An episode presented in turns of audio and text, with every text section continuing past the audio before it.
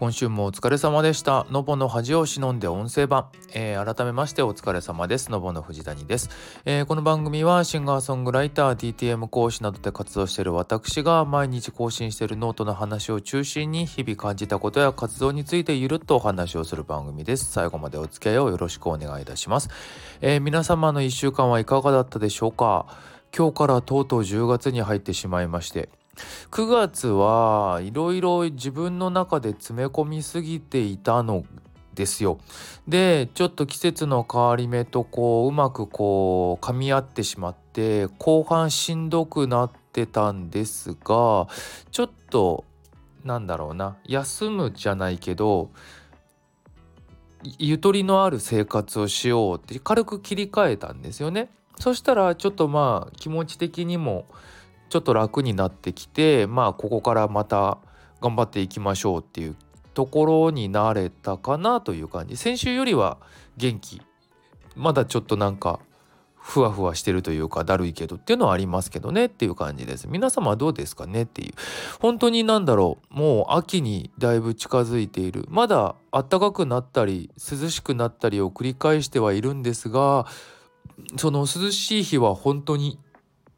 涼しい状態っていうのが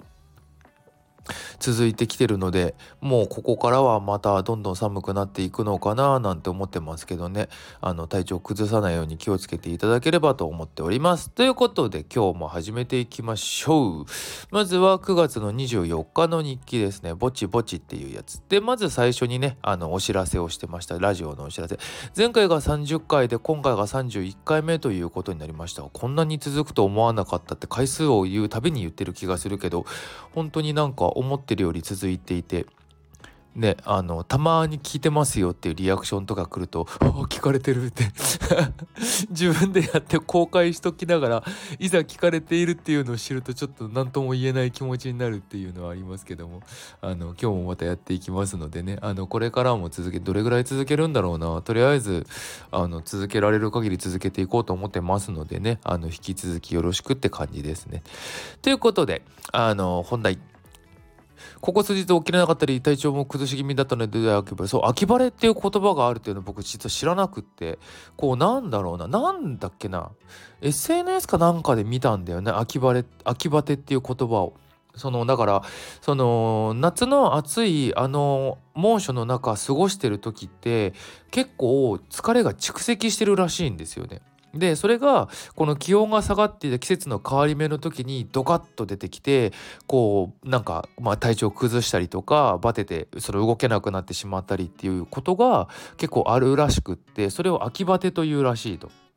であ僕は秋バテだったのかもしれないっていうことに気づいたんですよね。で結局のところどうするかってもうあのちゃんと休んでねっていうことちゃんと食べて休んでねっていうことだったのであのそうしようって決めて食べて休んでたのが先週っていう感じですかね。あのもちろんやることはやりつつただそのなんだろうな無理にやらなくていいことはやらないみたいな感じでちょっと過ごしておりましたっていうところでした。次、えー、25日こればっかりはの話突然のあれイヤイヤ期が来てるこれもうまさにですよだからその何て言うの疲れとかいろいろがわーってなってこうい普段やっていることとかいろんなものをもうなんだろうやりたくない。そのやらないわけはないんだけどねお仕事だったりもするから。ただこうなんだろう集中がもう続かない。本当にちょっとやってはぼーっとしちょっとやったらぼーっとしみたいなあの時が僕はこう不定期で来るんですけど要は疲れすぎたりとかするとその主に気持ちの面だよね多分疲れが体じゃなくて。あのそういう集中できないって時が来ちゃうんですけどあの久しぶりに来てたなっていうやつ。もうこういう時は本当に何だろう2つしかなくて方法が。これって結構波なのでこれを通り過ぎるとやるぞっていう気持ちになれるからそのやるぞっていう気持ちになるまでもうとりあえず無理くり自分を止めないようにするかもうそもそも今やってることやめてしまうかの2択なんだけど。とりあえずあのまあ疲れとかから来るところはねあるので今のところはちょっとそれ超えたかな。休んだからね。うん、っていうようなもの。皆さんの中にもこういうのがもしかしたらあるかもしれないんだけどさ例えばまあ仕事行きたくないとかこうなんか誰かに会いたくないとかなんかねこういうことやりたくないとか食べ食べたくない食べたくないはないか。あのなんかあるかもしれないんだけど大体そういう時ってこう疲れだったりとかこうそのね気持ちと体のなんかバランスがうまく取れてない時であることが多かったりすると思うのであのそういう時はあの素直に休もうねっていうお話。でした。次。9月の26日自分のためにも。あのなんかね特に先週がひどかったのかな。あの SNS でこうなんかあっちこっちでね炎上してたんですよ。であのなるべくねそういうのは見ないようにもしたいし参加しないようにもしたいんですけどあのちょっとねあまりにもひどくってあまりにもひどすぎちゃってちょっとなんか嫌だなって思ってたのがあったんですけどなんだろうな。直近で、まあ、このノートえーと、書いたものをちょっと読んでみると自分の知らない世界のことを自分の尺度で勝手に語らない方がいいよねって思ったっていうのがあるんだけどそのとある業界のことをねまた別の業界の方が例えばまああの分かりにくくなっちゃうな、えーと音楽関係の話ではあるんですよ。音楽関係の話なんだけど、まあ、これはあの音楽に限らず言えることなんだけどさどのジャンルでもさこの大きくくくれば例えば音楽とか釣りとかスポーツとかそういうこうくくりはできるんだけどさその中でも細かくこう中の知ってる人たちがねあの見れば細かくこう切り分けができるものってあるじゃないですか。例えばまあざっくりスポーツで言ってしまえば本当野球サッカーバスケとか、まあ、競技でもそもそも違うしさ。でその競技の中でもまたさらに細かい例えば選手側の目線監督側の目線こう選手会の目線みたいなあったりするでしょ？音楽もやっぱ似たようなものがあるわけさ。もうざっくり言うとあのまあざっくり言うとプロとアマチュアみたいなところもあるしさ。あの作曲家編曲家えーと、楽器の演奏者ミックスエンジニアマスタリングエンジニアとかこうカテゴリーごとにこう見えてる世界が違うから考え方とかも違うとかがあるわけですよ。っていう時にねこう一つの何て言うんだろうな A という業界と、まあ、B という業界が非常に近いところにはあるんだけど別物であるっていうのがあるわけですよ。そのなんか細かい区分けとか住み分けを知らない A の人がたまたま B のものに触れてしまってその文化を知らないがばっかりにその文化を貶めるようなことを書いていたの。でその貶められ結果貶められる形になってしまった人っていうのも結構名前の知れた方で普段はあの映画の仕事もしてるようなプロの方だったのよ。であの何、ー、て言うんだろうなそもそもの背景としても単純に依頼内容に齟齬があったから違うよっていうことをクライアントに伝えたんだけどクライアントからの情報が湾曲した形で別の方に伝わってしまってその別の方が書いたことが結果その人を貶めるような内容になってしまったみたいなもう結構めんどくさいことになってんだけどっていうようなこととかがあってでそれ自体その当事者の発信自体もあまり良いものではなかったんだけどこの SNS の良くないところはそこに便乗してこうヘイトをこう重ねていく人たちがすごく多いじゃないですか。もちろんそれのヘイトに対してまたヘイトで返す戦いの構図も生まれてしまうんだけどさなんかもう全部が醜くてさっていうことがすごい多くってであの結構当事者自体がそもそも悪いよねっつって注意を受けるようなものも多いんだけど今回の場合で言うとあのちゃんとした会社として仕事をしてるはずの人がはっきり物事を理解しない状態背景とかを理解しない状態でそのとある自分の関わってない業界についての良くないことを言ったっていうのがもうそもそも何？あのこの会社大丈夫って世界じゃん。こともあるしとかなんかまあそれもねあのこの一発だけだったらまだ僕もここまでは感じなかったかもしれないんだけど同じような業界を貶めるような話題がこの1週間2週間ぐらいで3つも4つも連続で続いててなんか特定の業界に対して良くなく良くないことを思っている人たちがいてそれに対して物申したい人たちもたくさんいるんだろうなっていうことがすごく可視化されたんだけどなんだろうななんかやっぱりトラブルについてはさ当事者同士が内々で解決してそれに対して何か発信するのであればこう何て言うのまあいらないけど注意喚起だったりとか何かネタとしてちょっと笑えるような形でするっていうのが幸せなんじゃないかなと思うんだよね。その当事者間の話をさ関係ない SNS とかに出して燃やす必要ってないじゃん。その例えば当事者同士で話にならないでもこのまま終わらせてはいけないっていうことであの明るみにするために告発的にね明るみにするために表に出したとかならあの力技すぎるけどあの一つ理由があるじゃない。その当事者同士で解決できなくってでもこのままでは良くないっていう事実があるっていうその手段としてまああまり望ましくはないけどそういう力技を使ってしまったみたいなのはあると思うんだけどさ今回のケースとかって全然そういうことじゃないからさ単純にあの日常まあ仕事のねちょっとした愚痴とか書かせてよって気持ちはなくはないかもしれないけどさあの立場とかはあるぜっていうのは結構あったりしたからなんか嫌だなっていうのをね思ってしまった。本当。例えば音楽界隈ってさ10代20代の子もいるしさ上はもう60代70代の方もいるわけですよ。で若い子たちがさまだよく分かってなくってとか、まあ、それこそアマチュアの子とかでさあのアマチュアだからいいわけじゃないけどねあのそういうことをさ学ぶ機会とか触れる機会もないような人たちがついつい出てしまうとかならわかるんだけどあの会社の代表だったんですよこれやった人。とかがさそれはいかんぜっていうのはさすがに思うからなんだろうね。あの、知らない自分の知らない世界のこととかをさ自分の今までの経験とか尺度だけで語ってしまうとさそっちにはそっちの成り立ちだったりとかさどういう経緯でそういうことが起きていたかとかっていうのはあるわけだからさあのー、いかんよねっていうのを思ったっていうお話。こういうのをネタにしてここで喋ってるのは結局なんかねあれなんだけどさ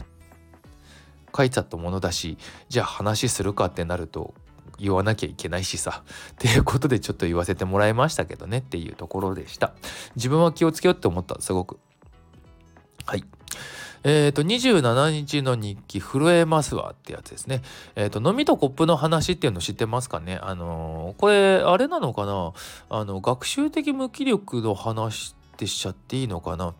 あの飲みって虫の飲みいるじゃないですか。あれってあのものすごくジャンプ力が高い身体能力高くって飲み自体はほんと何ミリとかの体の大きさなんですけど何十センチって飛び上がるんですよジャンプしようとすると。なのでまあ大体150倍ぐらいと言われているんですけどそういうね飲みという生き物に対してこうコップをかぶせてみると。そうするとあの飲みは最初は知らないから全力ジャンプするじゃないですか。そうするとコップの天井に当たるんですよね実際のみのジャンプ力なんてコップ以上全然飛べてしまうのでなのでそのコップをかぶせることによって本気ジャンプするとコップの天井に当たってしまうんですよ。そうするとあのどういうことが起きていくかっていうと最初はそこまでこうバーンってジャンプしてたんだけどだんだん天井に当たらない高さまでしか飛ばないようになってしまうんですよね。その要はぶつかることでダメージを受けたくないからもしくもしくは飛んだとしてもそれ以上飛べないからなのでこうコップの天井の高さまでしか飛ばないようになっちゃう。でそれをさらにあのその後それをその状態になった後にコップを外すってするとどういうことが起こるかっつうとコップがない要はその障害物がないにもかかわらずコップの高さそのコップをかぶせていた時の高さ以上のジャンプをしなくなってしまうっていうのがあるんですよ。なのでこれって結局環境が変わったことによって自分本来のポテンシャルを発揮できなくなってしまっているってことじゃないですか。でそれが例えばこの飲みの場合って飲みのねあの僕飲みと話したことがないから分かんないんですけどそのなんだろう思い込みとしてこうこれしか飛べないんだってなってしまっているのかまあでも思い込みだよね多分その痛いとかがあるかないかは分からないからあれだけどそのねジャンプすることによってそこを超えることがないって気づいてしまったらそれ以上こう頑張る必要がないからそこで止まってしまうっていう。であの人間みたいにさ環境の変化っていうのを多分おそらくわからないだろうからまあ何か気づくタイミングがあったら戻るとは思うんだけどっていうようなことでねこう自分で自分のこう限界であったりとかできることっていうのをあの狭めてしまう。ことって往々にしてあってでそれって環境でやっぱり変わってしまうんだよねっていうのってあるんだよね。どういう人と普段関わってたりとかどういうものを見てたりとかあのどういうことをやっているかによってあのー、自分がねどうすべきなのかとかどういうふうに考えるべきなのかっていうのって出来上がっていくので。その本当はもっと能力があるのにその発揮できない環境にいてしまう人もいればあの、まあ望ましい環境にいることでどんどん自分を伸ばしていく人もいるしっていうのがあってだからどういう人と関わってどういう環境に自分を置くかっていうのはものすごく大事だよなと思ってっていうのも今自分が結構この飲みの状態に近いのではないかっていうのを感じていて。その自分のペースで生きていられる自分のやりたいことはできている。でもやりたいことが例えば10あったとしたら今の自分って34ぐらいじゃない？って思ってるところもあってもっと伸ばしたいしできることあるよねって考えた時にやっぱりそういう環境を変えるとか意識しないとそっちになれないよなっていうのはすごい思っていてっていうその自分に向けて書くシリーズのやつなんですけど あの環境をね変えるというかうん、自分を変える必要ももちろんあるし環境もちょっと変えてその追い込まれるじゃないけどあのもっと高めなきゃなとかそのあこの人のこういうとこ素敵だなって思えることをしなければなって思ったっていうお話でした。もしこういうところに何か思う聞いてる方の中でねいらっしゃったらちょっと考えてみてっていうところ。関わる人を変えるは特に大事かもしれない。自分例えばあれだよね。あのダイエットしたいと思ってさ食事制限を自分がしようとしてる時にさ横にいる、まあ、友達なのか家族なのかがさあのお菓子とかさめっちゃ食ってたらさ辛いじゃん。あの結果つられて食べたりもするじゃん。なんなら勧めてくるバカいるじゃん。っていう人とやっぱり一緒にいたらあのなりたいことにはその行きたいとこには行けないっていうのがあるわけなのでそういうことだよねっていう。だからそういう時にはそういうのを一緒にこう頑張ってくれる。もしくは少なくとも邪魔しない人といなきゃいけないしとかっていうことをあのやらなきゃなって思ったっていうお話。次28日知るだけじゃダメなんだけどさっていうやつ。あのーいきなり変な、ね、書き回しをしてるんですけど自分が見てる世界と人が見てる世界って違うじゃないですか。まあそのまま読んでんだけど。それはあの何て言うの、まあ、ここ書いたものをそのまま読むとさポストが青いとかボールが四角いとかそういうようなことじゃなくってその何物質的なというかその単純な話じゃなくって特にあの年重ねてくると特になんだけどさその人がこう今まで見たり聞いたりしてきたこと勉強してきたことやってきたこと好きなものとかっていうのでこうそのものに対する知識とか感じ方って全部違うでしょ？だから例えば僕で言えば音楽で言うと楽器の音は多少聞き分けが効くわけですよ。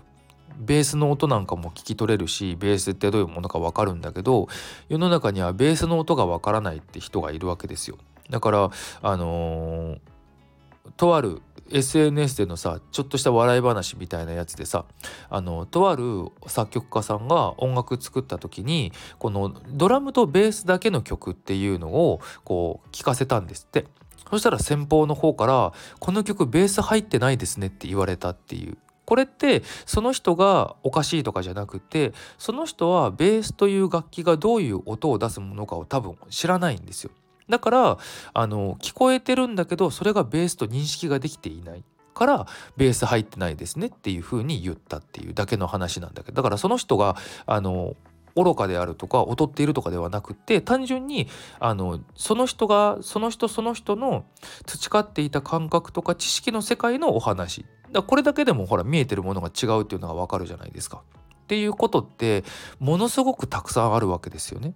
あの僕もねあの少し音に触れてるものなのでこうですけどただ音に触れてる中でも僕よりももっと細かく音を聞き分けて世界を作ってる人もいればやっぱりわからない人もいるわけですよ。っていうようなものとかをすごく感じることが多いのね特にあのレッスンとかやらせてもらってるじゃないそうするとね、これから始めますって人の中にはやっぱり同じようなベースがまだわからないっていう方も実はいるから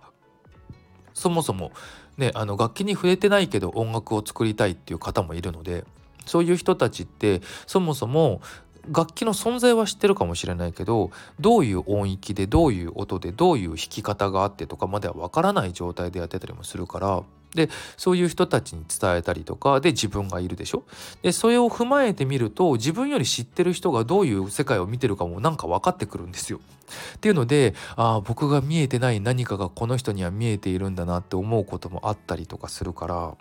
でねそういうのを感じてたりすることが今年はすごく多くってさ。であのそれをそこ要はでそこでね何らかの判断とか振り分けがされることもあるんだよ。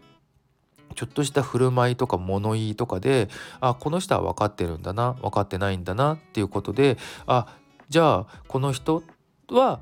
自分のこうなんだろうな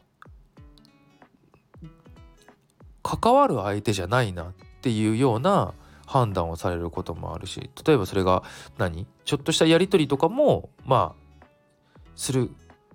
時間をちょっとこの人には取れないなっていうことだったりとかお仕事相手ではないなとかそういうねあこの人はまだここにいる人なのねみたいなのが見えたりすることがあるから自分もやっぱりこう何人を評価するとか判別するじゃないけどあの物言いとかであこういうところ分かってる方なんだなこういうとこ分かってない方なんだなって感じることはあるし逆に感じられてることもあるんだろうなと思うとものすごく怖くなる時があるんだよね。あの誰かに関わりたいと思って話をした時にそういうちょっとした判断というか線引きというかあのふるい分けをされているんじゃないかって思うことがあるんだよね。まあただ自分がね知らないっていうことを知ったということ、まあ、無知の知って言葉があるんですけどあの知らないということを知ることでじゃあ知ることができるじゃないですか。なので自分が知らないことをどんどん知ってるものに変えていく作業っていうのをすれば高まっていくのでそういうふうにしていかなければいけないなっていうことをこうここ最近は特にすごく思っててでそのためには環境を変えるとかもあるしあの失敗もしながら怒られもしながらあのどんどんこうね厳しい環境に自分を置いていくしかないしっていうことをね考えているわけですよ。あのやっぱり今のままではいけないそのいけないっていうか、まあ、もっと高みに行きたいっていうのもちょっとあれだけどやっぱりこう自分のねスキルだったりとか能力スキルと能力ほぼ同じなんだけどさいろんなものをこうより高めていくためにはって考えるとその自分一人では限界もあるしいろんなことをね考えなきゃなっていうのをすごく思っているというところでした。次。9月の29日、なるはでお願いしたいところ、あの、ギター買ったんです。あの、ずっとギターの音悩んでて、その、僕ね、あの、ジャガーっていうギターを使ってるんですよ。ちょっと癖のあるギターで、あの、本来のギターの、なんだろうな、ギターって形とかによって結構特性が違っていわゆるギターっていうような形の音とかなんだろうな。ものではないんですよジャガーって。まあジャガーだからこそ生きる分野とか生きる音ってあるんだけどものすごく偏りがあるのね。で最近自分が作る曲ってもうちょっと幅を広げたくってある程度万能なものが欲しいっていうのをずっと思ってたんですしかもジャガーちょっと手加えちゃってるからさ音もさらにこう特殊なんですよ。なのでオーソドックスでちゃんとギターの音が出るものが欲しいずっと思い続けてたんですけどいよいよ買いまして。ただ通販で買って取り寄せだったんですよね。あのメーカー直での購入じゃないのであの通販サイトを通してだったので。で今まだ取り寄せ中でちょっといつまでかかるのかがわからないっていう状態にはなってるんだけどあの早く来ないかなっていう今ある曲とかもちょっとそっちのギター新しいギターの方が適してるんじゃないかって思ったりもするからあの全部じゃないにしても一部取り直せるなら取り直したいなと思ってたりもするからさ早く届いてほしいんだけどなと思ってるんだけど未だ届かずっていうやつでした。最後えっ、ー、と30日とりあえず動きながら考えますかねっていうあの気がつけばですねあの配信新しく配信したものとこれから配信するものを合わせたらあの普段のねライブハウスの対バン形式って言っていろんな5組4組5組が出るようなライブとかであればあのワンステージ分はできるぐらい曲が揃ってるって今日の間気づいたんですよね。でずっと悩んでたんですけどライブハウスやっぱりこう好きだなって思うしライブ活動をやりたいなっていうのは思うんですよねあの出会いもないし いろんな人との。で配信活動もちょっとやってたりしたんですけどなんかね配信だと得られないものがあるんで配信ってまあやり方によってはたくさんの人に見てもらうし投げ銭とかで収入にもなるんだけどやっぱりこうちょっと自分が求めてるものとかやりたいことってがそこにないんだよねどうしてもっていうのがあってあのまた何かしらそういうのをやろうかなって考えたんだけどちょっとうんってなってしまってるところがあったんですよ。であのー、やっぱり何かものを作る人と出会いたいし関わりたいなと思った時にライブハウスという場所って結構適してるんだよねと思ってもちろん SNS で、ね、いろんな人にアッカのアプローチしてなんだろう会っていくっていうのも一つの手なんだけどまあその名刺になる活動っていうのが今僕にないなっていうのもちょっとあったりもするからそういうのも踏まえてちょっとライブ活動やっぱり必要なのかもどうなんだろうっていうのをちょっと改めて考えてて。であの毎月とか月何本とかっていうペースではおそらくやらないけどちょっとライブ活動をね久しぶりに再開してみようかなと思ってるんですよね。今までやってた曲たち一部一部引き継ぐのはあるけどやっぱり自分がやりたいこととそのやって、うん、ちょっといろいろ違ってたりするからっていうことで一回止めて新たに作り直してたっていうのが今までの話なんだけどそこでここういう感じだよっていうのが見えてきたからちょっとそれをねやろうかなと思っているっていうお話。大体あのー、なんだろうな。ライブハウスのブッキングって結構先まで埋まってたりするから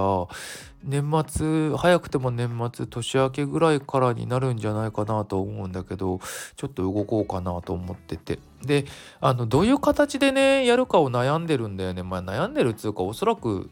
あの PC パソコンからトラックを流して歌うっていう形になるんだけどさ一人で。曲的には今回のは結構フルでバンドにした方がいい曲たちが多いから最終的にバンドにはしたいんだけどそのサポートメンバーをね全部揃えるってすげえ大変なんですよね。まあ人を集めるもそうだしさそのサポートでねお願いしてってこうお金払うとかなってくるとさ4人とか5人とか4人とか5人分1人で払うって結構なもんだぜとかさリハーサルでスタジオに入ったらスタジオ代も出すしさ人によってはリハーサル代ももらいもらいますよっていうサポートの人もいるからさ。そういうだそこのところも相談とかしながらになるんだけどさ。って考えるとマイライブマイライブそれはできないしでも1ライブ1ライブが勝負だからさ。その時にこうやっぱりこう見てしょぼってものにするぐらいだったら正直やらない方がいいんじゃないっていうところも出てきてしまうしさっていうこともあるからちょっとなーって思うんだけどただこの辺って今考えててもしょうがないからとりあえず動きながら一人でももっと見せられる形があればそれをやればいいしその何て言うの？やっぱり違うなバンドじゃないとなってなったらバンドの形で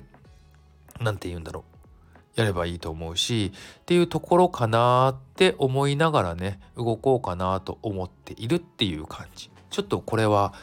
自分でも楽しみなものだったりとかあのー、ちょっと普段抱えてるモヤモヤとか劣等感じゃないけど何かこうちょっとこうくすぶってる感じっていうのが変えられたらいいななんて思ってるんだよねっていうお話でございました。もしやるってなったら来てほしい。な。ていうか来てもらわないとやる意味がないんでね。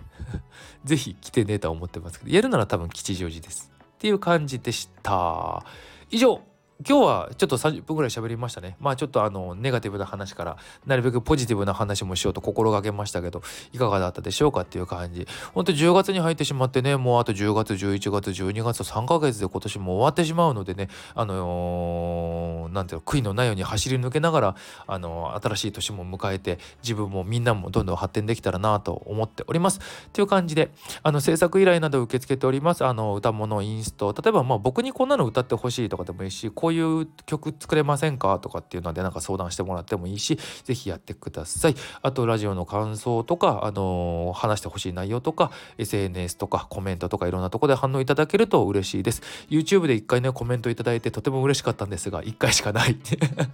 まあ継続してくれっていうのもあれなんだけどさ。あの定期的にね反応いただけると僕もとても嬉しいし励みになるので是非よろしくお願いいたします。というところでした。来週も頑張っていきましょう。それではまた。